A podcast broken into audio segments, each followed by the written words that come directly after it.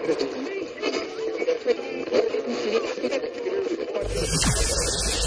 ready for unique, rare, and little known treasures from the golden age of radio. You're listening to The Amazing World of Radio with Adam Graham. Welcome to The Amazing World of Radio. From Boise, Idaho, this is your host, Adam Graham. If you have a comment, email it to me, box13 at greatdetectives.net. The Whistler, The Lost Episodes continues as we listen to some newly discovered episodes of The Whistler. From April 7th, 1955, here is Search for an Unknown.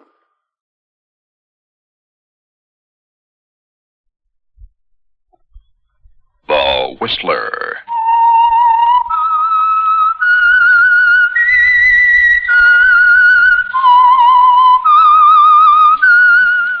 Presented by the United States Air Forces in Europe. I am the Whistler, and I know many things, for I walk by night. I know many strange tales hidden in the hearts of men and women who have stepped into the shadows. Yes, I know the nameless terrors of which they dare not speak.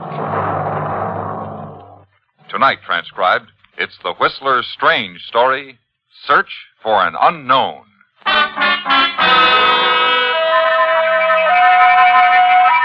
The tall, dark haired man and his companion moved away from the bar, crossed the cocktail lounge, and stopped before the huge windows to gaze out over the city. As they stood there, watching the flickering lights across San Francisco Bay, the girl unconsciously began toying with the shiny new wedding band on her finger.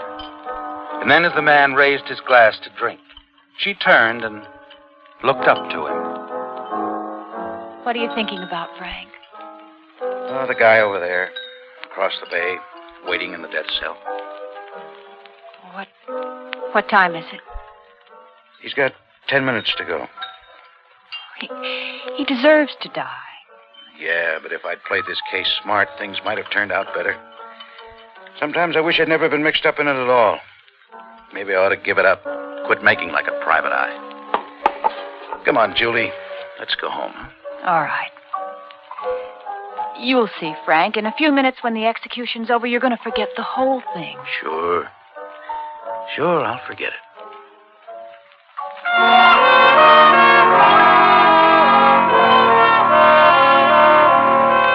As Frank Ferguson and his bride of 24 hours moved across the cocktail lounge toward the elevators, he wondered if he could forget the story at all. Of course, he'd only played a small part in it. Actually, it was Duncan McKay's story. Duncan McKay, head of the largest gambling syndicate west of the Rockies. And Ferguson's thoughts went back to the night it all began. The night months ago when he arrived at McKay's heavily guarded estate in San Mateo, had been ushered into the billiard room by Jim Slade, McKay's bodyguard. Mr. McKay? Yeah, Slade, what is it? Oh, come in, come in.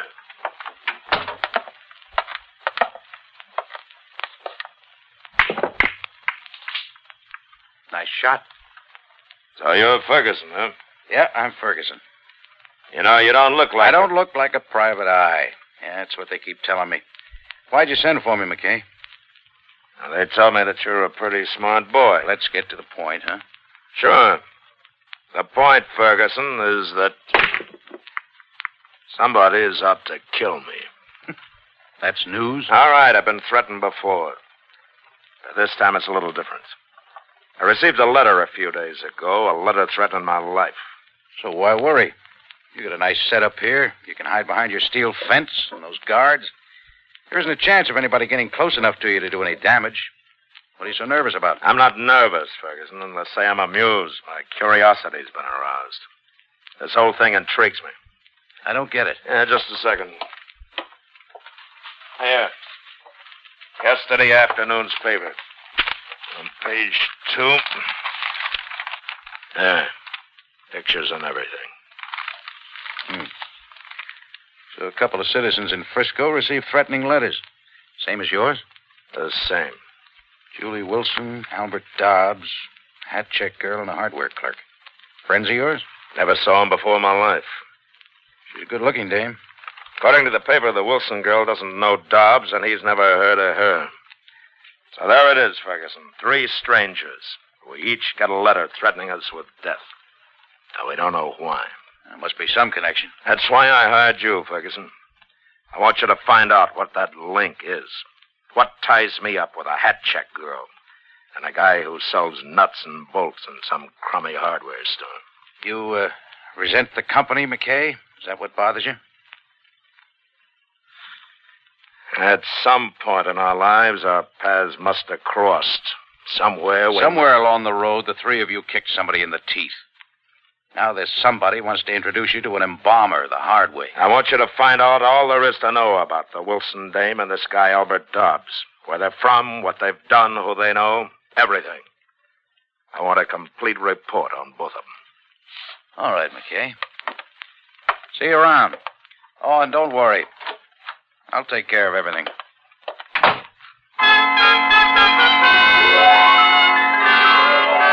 You smile as Ferguson leaves, don't you, McKay? Confident that once he finds out all there is to know about Julie Wilson and Albert Dobbs, once the link is established between the three of you, that you'll know who is threatening your life, and then you'll take care of everything. In the days that follow, you wait anxiously for some word from Ferguson. And then finally one evening, he phones. Thought you better know, McKay. Somebody else received one of those letters. A guy called Bravelli. Gino Bravelli. Know him? Ravelli? No, I never heard of him. But you put him on the list, along with Julie Wilson and that Dobbs guy. Talk to him. Well, okay, but Bravelli won't answer. Why not? He uh, met with an accident.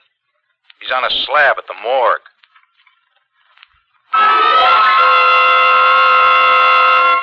In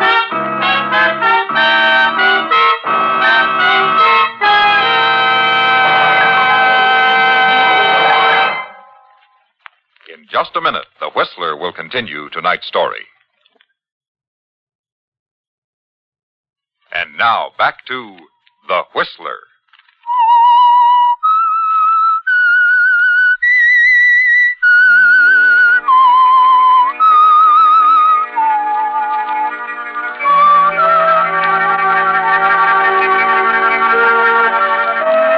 You don't like to admit it, do you, McKay? But the news is more than a little disturbing. The news that the killer has claimed his first victim. A man named Bravelli is dead. A man who, along with Julie Wilson and Albert Dobbs, received a threatening letter similar to the one that was sent to you. But the killer will never reach you, will he? Not as long as you remain within the protective walls of your estate, with Jim Slade, your bodyguard, close by your side. You're going to play it safe and wait until you find the link, the tie between you, Julie Wilson, and Albert Dobbs. And then you'll go after the killer yourself. As you pace the floor of your library, a thousand questions flash through your mind. Questions you waste little time asking when Ferguson finally That's what. I said, McKay. A window washer. Ravelli, a window washer. Yeah. Fell out of a 20 story window late yesterday afternoon. It looked like an accident. That is until the letter came around to his boarding house this morning. The landlady spotted it, the way it was addressed, you know. Called the cops. Wait a minute, wait a minute. Bravelli was already dead when the letter arrived? Yeah. The letter was postmarked yesterday at 5 p.m. Bravelli took the dive around 3. But why mail a letter to a man after you've already killed him? maybe the killer saw an opportunity to knock off Bravelli ahead of schedule and took it. It's one way of looking at it. Uh huh. There's another. Yeah. Here's what I think happened. The killer hears about a guy falling out of a building. This gives him an idea. He decides to make you sweat a little, so he writes the letter. Get the picture? Yeah. Yeah, I get the picture now. All right, what'd you find out about the others? The Wilson girl, Dobbs. Oh, yeah. A ten page report on Julie Wilson. Or a hat check girl faces life. She's a sweet kid, McKay. Is she, Ferguson? How about this uh, hardware clerk, this Albert Dobbs? Why'd you dig up on him? I didn't. He's disappeared. Disappeared. Went around to his hotel this afternoon. Clerk told me he packed up and left. Address unknown. Oh, well, that's fine. That's great. Ah, don't get excited. I got a couple of ideas I'm going to check on as soon as I get back to town. I'll find him, McKay. Say that you do. And you call me the minute you line up anything. Sure. Sure.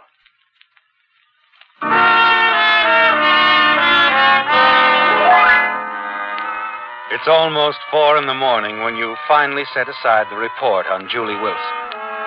You've been over it again and again, but it has revealed absolutely nothing, not the slightest clue, not a single link to connect your life with that of the girl. But there's still Albert Dobbs, the hardware clerk, isn't there, McKay? Yes. Perhaps in his story you'll find the missing pieces of the puzzle. The days drag on. You wait impatiently for Ferguson to call, but he doesn't. Then one morning, Slade interrupts you at breakfast. Huh? Hell, what is it, Slade? It's about Ferguson, Mr. McKay. Oh, what about it? He's been checking up on you. What? That's right. Been going around town asking a lot of questions. They're all about you. I don't like that, Slade. I don't like that at all. I'm not paying him to pry into my. Wait a minute. How'd you find out? I've had one of the boys tailing him for a week. Why, Slade? I thought it would be a good idea. Now, what else have you found out? For one thing, he took a plane to L.A. this morning. The Wilson girl has moved into his apartment while he's gone. He's up to something, Mr. McKay. Maybe she's in it with him. You never have trusted Ferguson, have you, Slade? No. Why hasn't he told you he's found Albert Dobbs? He what? Yeah. That's something else I found out. My boy tailed him two days in a row to a crummy little hotel on Mission Street. Only it wasn't until a couple of hours ago he found out who Ferguson was seeing there. Dobbs? Dobbs. Ferguson was talking to the little guy in the lobby. Oh, we gotta get moving, Slade. Ferguson's a smart operator. If he can fit this puzzle together before I do, he'll have me right behind the eight ball. Yeah. He gets the story from the girl, from Dobbs, checks on your background, and he's in. He can cause you plenty of trouble, and plenty of money, too. That may not be what he's got in mind, but I'm not going to take any chances. From now on, I'm going to handle things my way. Tonight, we're going to drop around to Ferguson's apartment and have a nice long talk with Julie Wilson. But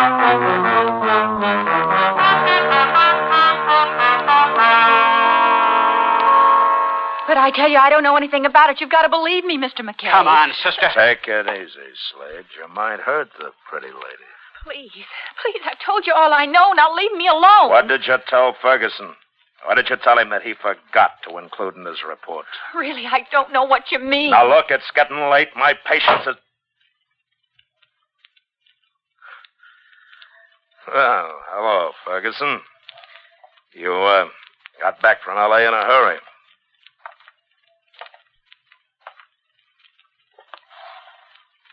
What's the idea, McKay?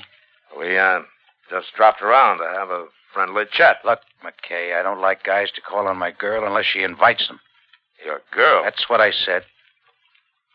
I don't get you at all, Ferguson. When I showed you her picture in the paper, you didn't know her. I didn't then.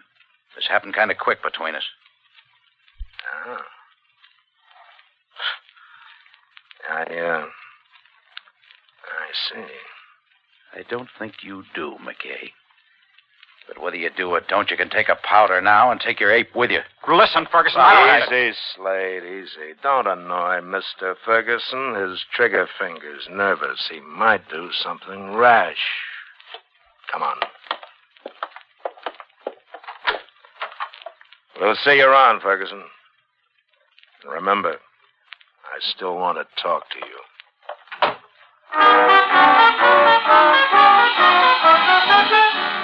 A quarter of an hour later, you park your car on Lower Mission Street and wait while Slade hurries into a small, dimly lit hotel. A few minutes, and he's back. Dobbs is registered under the name of Simpson. Clerk said he hadn't come in yet. You sure? It cost me five bucks. I'm sure. All right. We'll wait.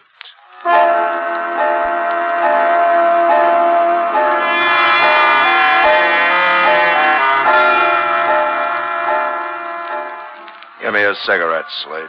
I'm out. Sure. Uh, it's after two o'clock. Maybe he skipped again. Maybe.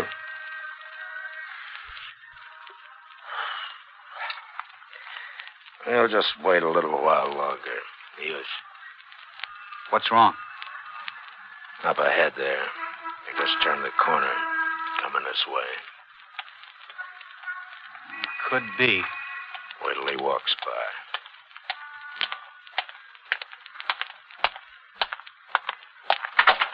Simpson, Uh, ye- yes? like to talk to you. Well, you. You're police. No, no, we're not the police. Well, I'm going to- Now, take it easy, Dobbs. We're not going to hurt you. No, no, no, wait, wait. You... Relax. Now, come on.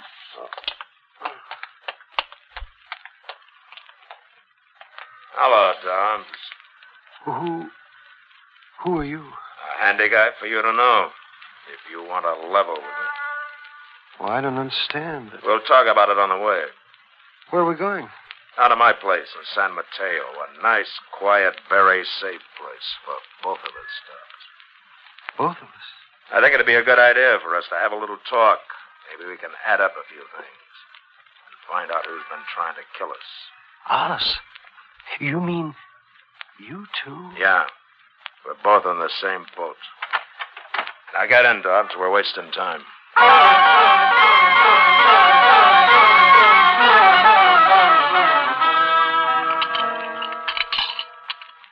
Sure you won't have a drink, Mr. Dobbs? No, no, thank you.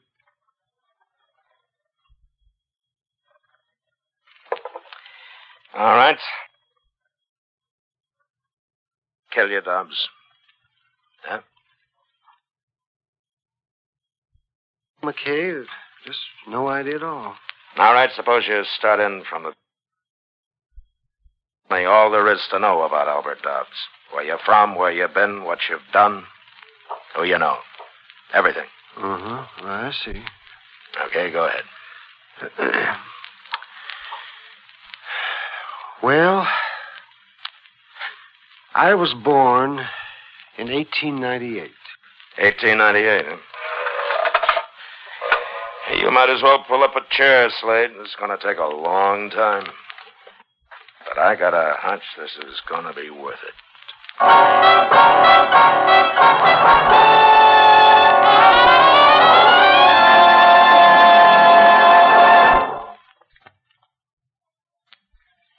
now back to The Whistler.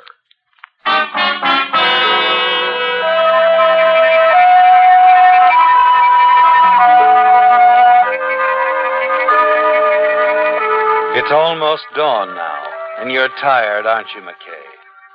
You lean back wearily in your chair and close your eyes. Listen to the voice of Albert Dobbs as it drones on and on. Names, dates, places, and more names and dates and places. Not a one stirred a single spark in your memory. But the story of Albert Dobbs isn't over yet, is it? Somewhere your paths must have crossed. Somewhere you met the one person who now wants to kill you both. I went back to Los Angeles then. Wait a minute. Wait a minute. When was this again? Well, now let me think. 19... 1929. All right, all right. 1929, L.A. Where did you live? On uh, 54th Street, near Figueroa. Where? Uh, 54th Street. I had a small flat near the. And, uh. What's the matter, Mr. McKay? Have I said something?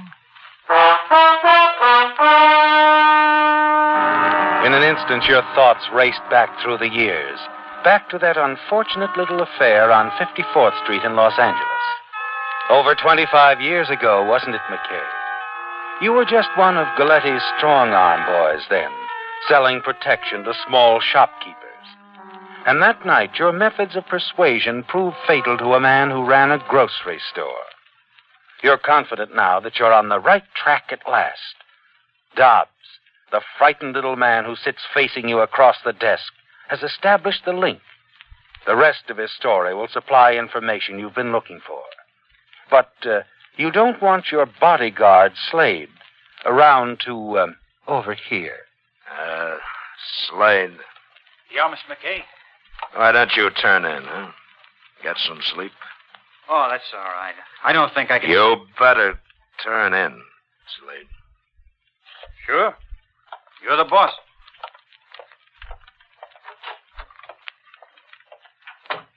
All right, Dobbs. About 54th Street in L.A. Now, suppose you took. Yeah. Hello. McKay, this is Ferguson. Oh, what do you want? Look, McKay, you can thank Julie for this call. She talked me into it. I was all in favor of letting you sweat. What are you talking about? Till I made that trip to L.A., I wasn't sure. I am now. I got your man, guy who's trying to kill you. As soon as I hang up, I'm calling the police. Wait a minute. You know who's. Yeah. A guy named Maxwell died in L.A. His brother's been after you for a long time, McKay. But with all that protection you had, he couldn't get close to you. So he figured out a way to get you to come after him. What? The letter he sent you. Here's people you'd never heard of. Your curiosity would be aroused. The letter he sent to Julie was a blind, but the one he sent to himself was going to pay off. To himself? He'll kill you the first time he gets you alone, McKay. So I thought I ought to warn you. Oh, his real name is Albert Maxwell, but we know him as Albert Dobbs. But Dobbs. Dobbs. That's right, McKay. No, no, wait a minute. Wait a minute, you got me wrong. I, I, Slade! Slade!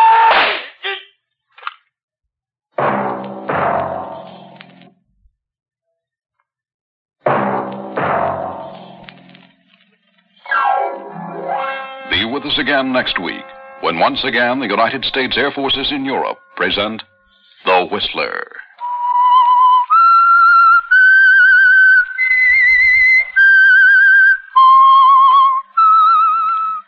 AFN production by Army PFC Ron Johnson. This is Air Force Sergeant Tom Alford speaking. Welcome back. Well, what a clever uh, non detective mystery. I really admire this episode so much about it. Just how well and how tightly plotted it is. It starts with a great hook. Who is the man waiting to die? And what happened? And then we switch to uh, following our technical protagonist uh, through the story. And while the typical Whistler uh, protagonist is somebody who is about to step into the dark or step deeper into the dark, our guy has a long time ago been walking in the dark. And that's part of the reason why this uh, mystery is such a mystery. It's not because he couldn't imagine who would want to kill him or why. It's just that there are so many people and so many different motives. And he doesn't